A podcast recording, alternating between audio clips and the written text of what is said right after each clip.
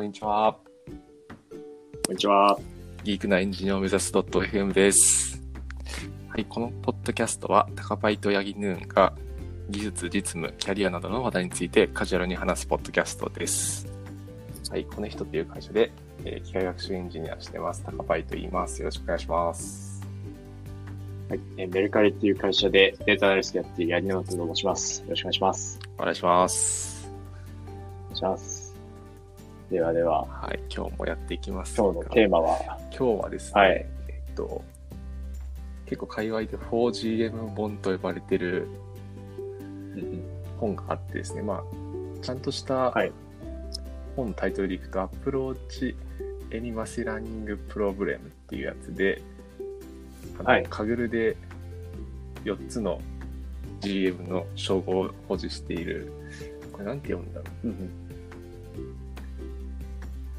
タ, タクルさん、あ、アビシュクタクルさんか、ちょっとわからないですけど、はい、っていう方が書いた本をちょっと僕の方で読んだので、まあ、それの感想だったりをざっくり話せればなと、はいはい、なんか思ってますね。めちゃくちゃどうでもいいことなんですけど、はい、なんか フォージーエム 本って、はい、あのよにんのグランドマスターが書いたのかと勘違いしてました。ああ、確かに確かに。そうですね。ひとりだったんですね。よっつの、はい、取ったた。ノートブックとコンペティションとディスカッションと、あとなんかあるんですか？あとデータセットの。最近触れてない。あ、データセット。はい。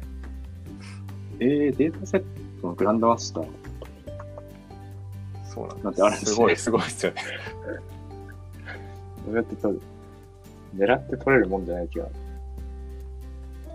確かに、そうですよね。なんか結構フリートウェイのモデルとかをデータセットとして上げてるっぽいですね。えー、タクルさんは。なるほど、なるほど。面白そう。すいません。いやいや。いきなり脱線しちゃいました。あ、いやいや、全然全然。なるほどです。で、いや、この本は、はい、なんか目次で。タイトルの、はい。はい。どんな内容なんですか？なんか結構内容的にはあのいわゆるカグル本ってあの日本で発売されたカグルでかつデータ分析の技術ってあるじゃないですか。はい。なんかあの本と内容は、まあ、結構似ているのかなと思ってて。はい。えっと、まあ、目次でいくと、まあ、環境設定があって、うん、でその次にその強者理学習と強者なし学習の違いっていうのを説明してくれてて。あとはなんかクロスバリデーションとか評価指標とか、はい、うん、あとあれか、えーとまあ、特徴の特徴量エンジニアリングだったりっていうことがつらつら書いてあるっていう感じですね。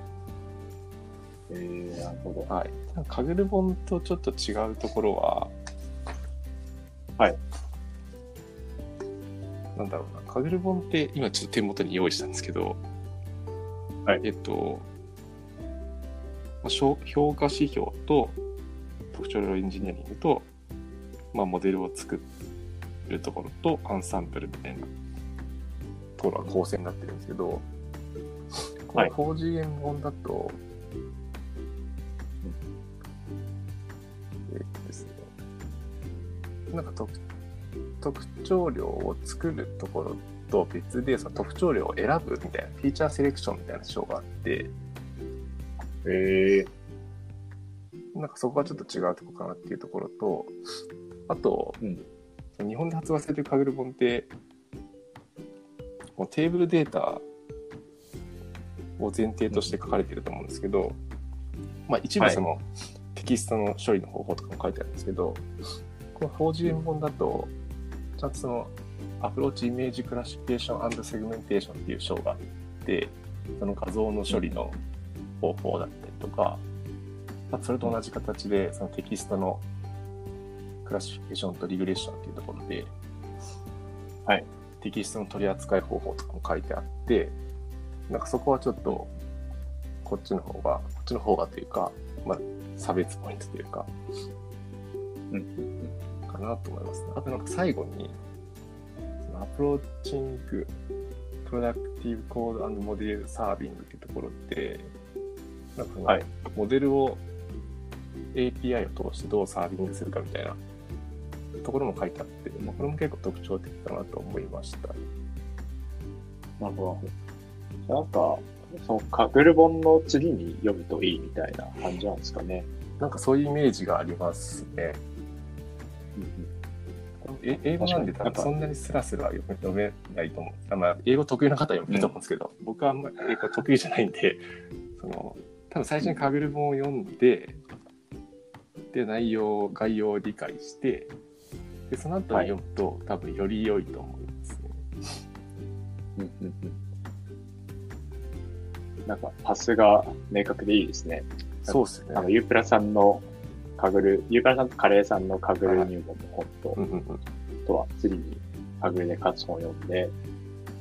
で次にこのフォージーエム本を読むみたいな感じで。そうですね。テーブルデータからなんか画像へこう行くときに、なんかいい感じでこうステップ登っていける感じがして。そうですよね。なんかちゃんと道路が整備されて、いい感じがしますね。うん、なるほど。なんか結構その、あ、結構なんか大丈夫です。名言じゃないですけど、はい、なんかやっぱりなんか、はい、なんていうんだろうな。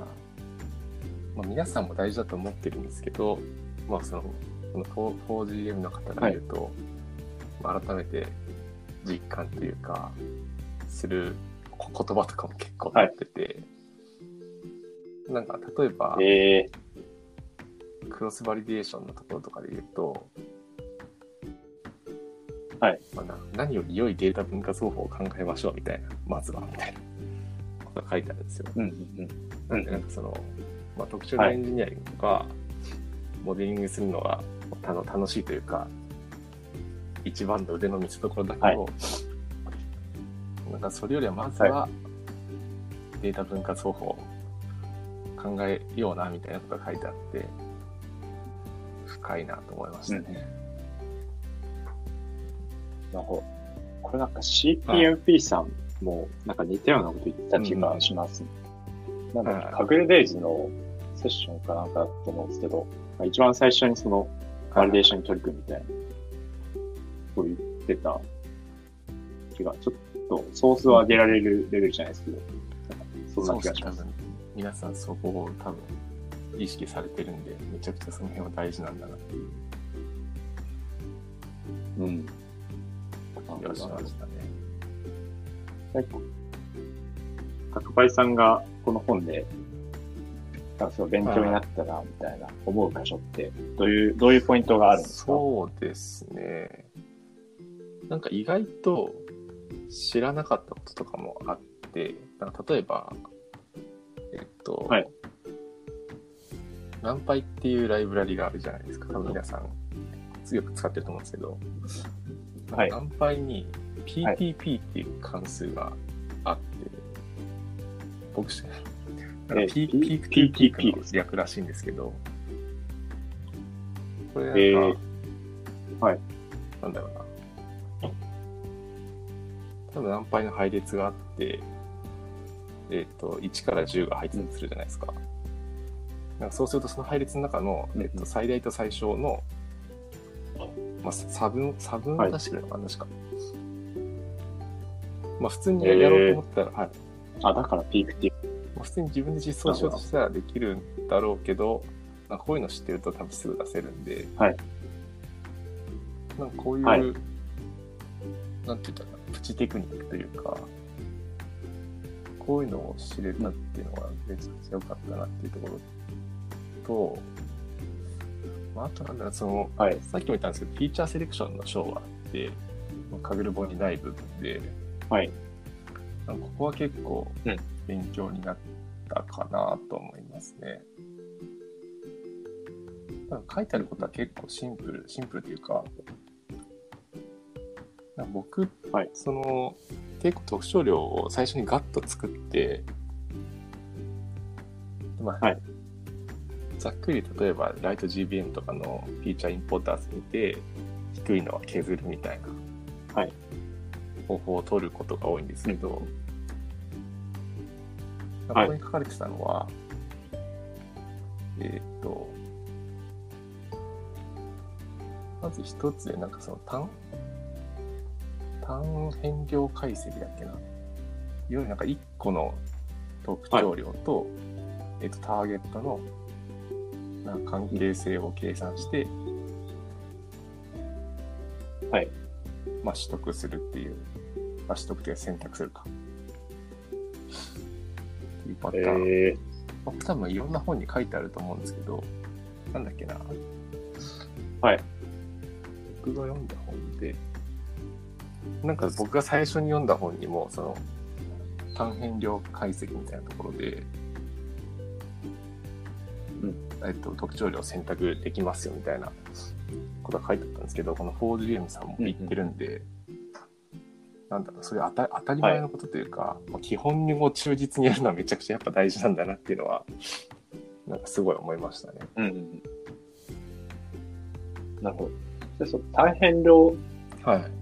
解析って、はい、その特徴量なんかいっこずつこう法文で入れて係数見ていくようなイメージ、ね、あ、そうですね、イメージそんな感じですね、うんうん、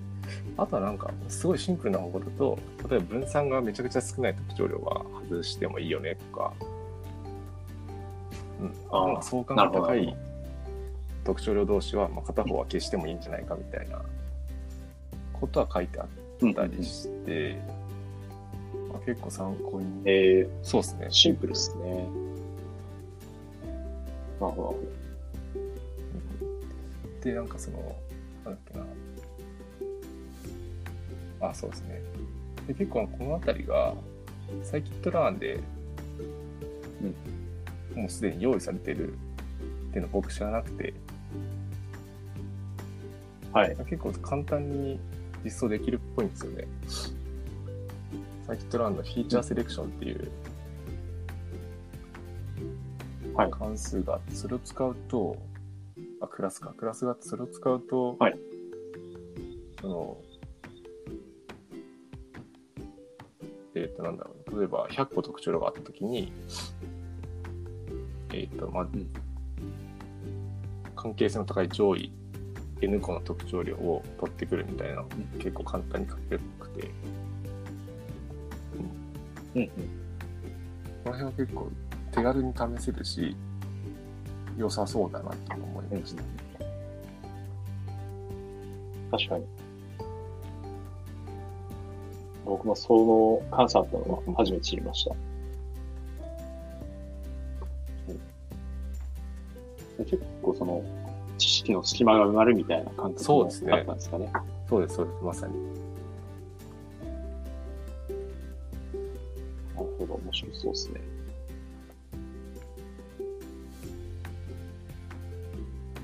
今、目次見てるんですけど、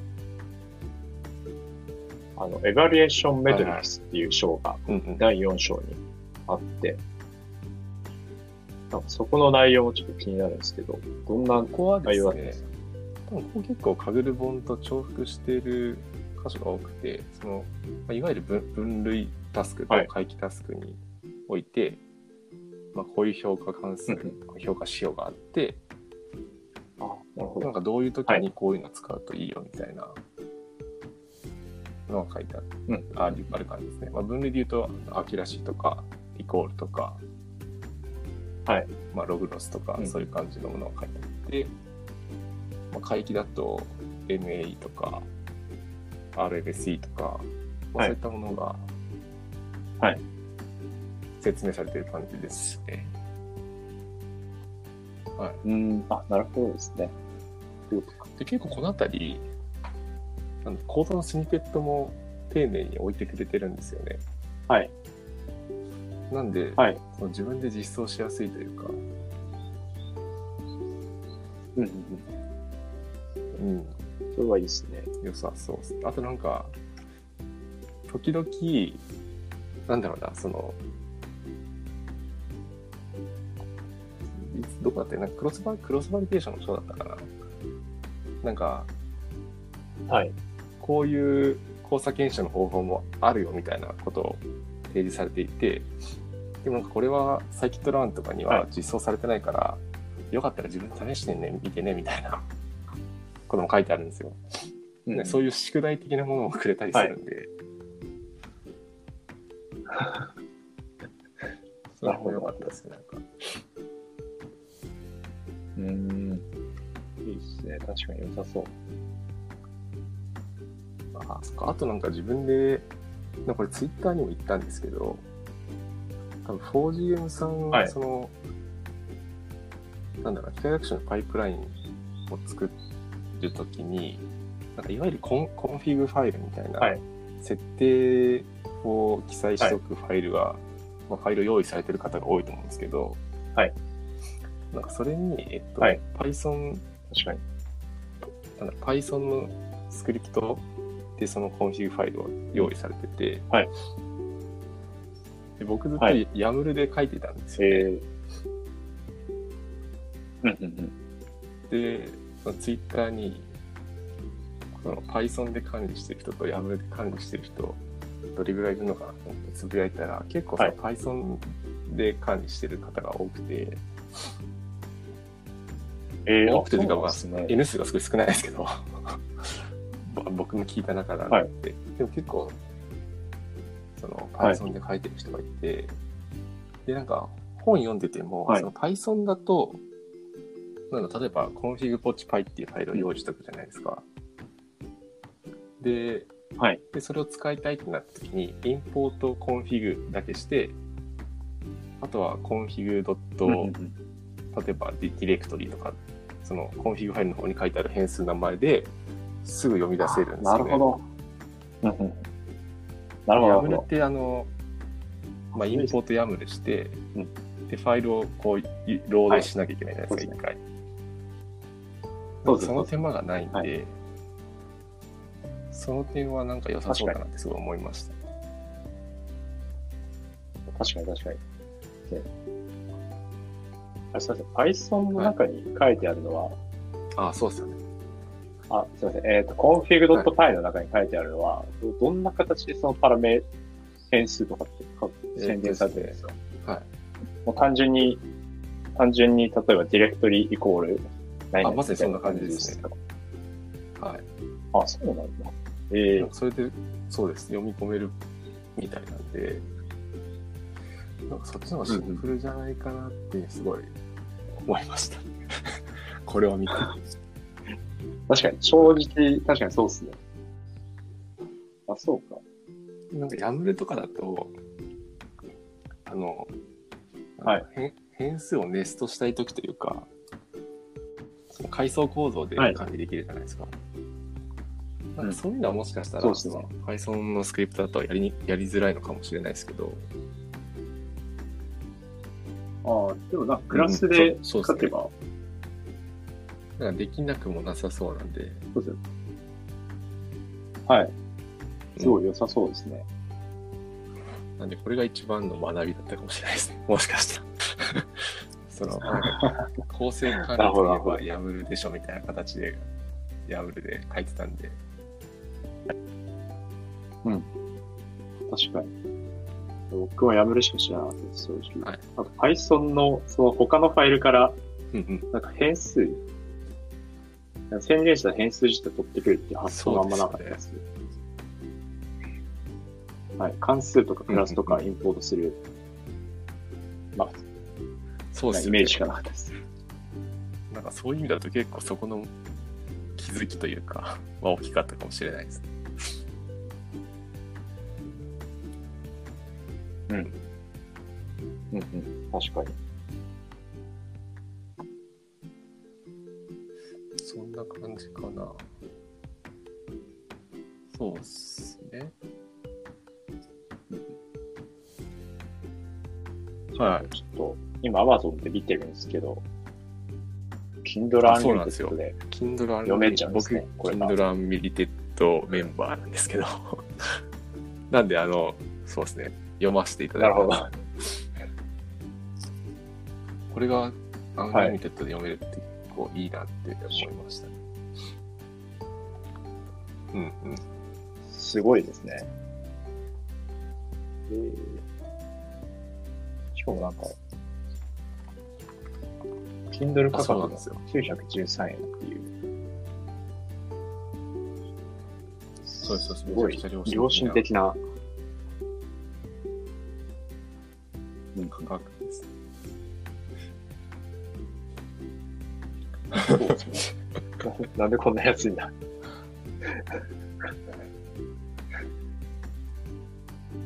あんまりあんまりこういうデータ分析系の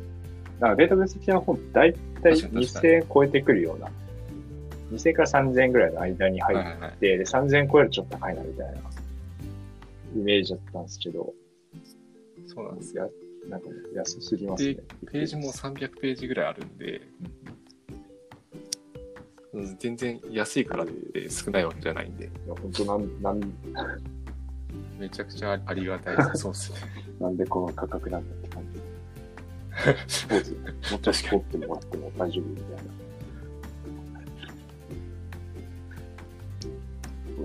いいですね。コスパもいいって感じですね。あ、あとなんかもう一個だけその勉強になったななったなというか、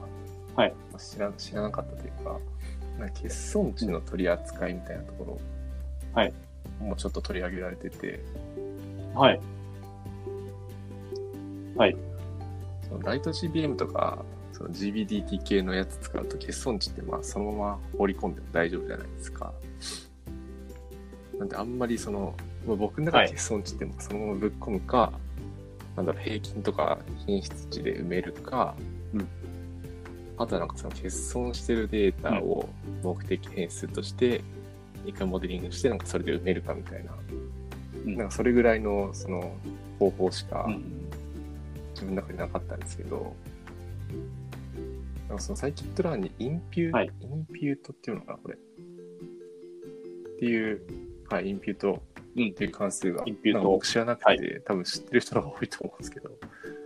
なんかそれで結構その欠損値をいい感じに埋めてくれるみたいなものがあって、なんかそのインピュートの中に、はい、その ケーエヌエヌ の ケーエヌエヌ を使って欠損値を埋めるみたいなのが用意されてるっぽくて、はい、えー、あ、そうなんだ。これは知らなかったんで、はい、すごい学びというかどっかでやってみたいなって思いましたね。うんうん、いいですね。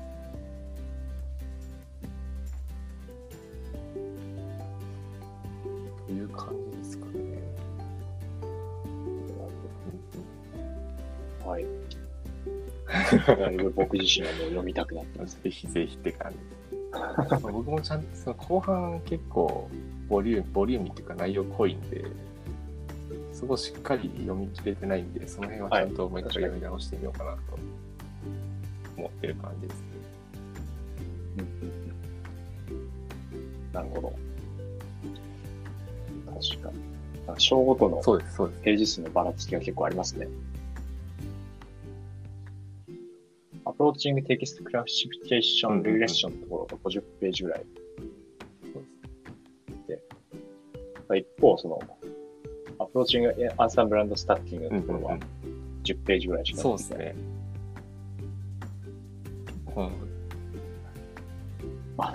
うん、これテキストクラシフィケーションのところは結構コードのスニペットとかも載ってるんで、その分膨れてる。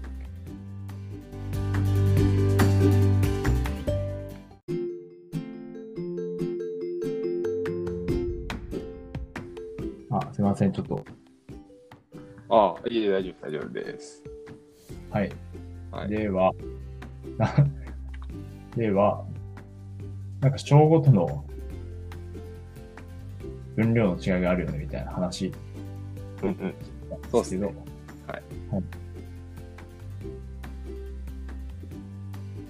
まあ、そんな感じですかね。はい、まあ、多分章ごとの違いは結構コードのスニペットとかが章によっては多かったり少なかったりするんで、うん、はい、まあ、その関係してるかなっていう感じ、イメージはありますね。ちゃんとは見てないですけど、うんうん、あ、なんかテーブルのプレビューとかも結構豊富に載ってるんで、そこの違いもあるのかな。ああ、そうそうそうそう、あのプレビューとかも、はい、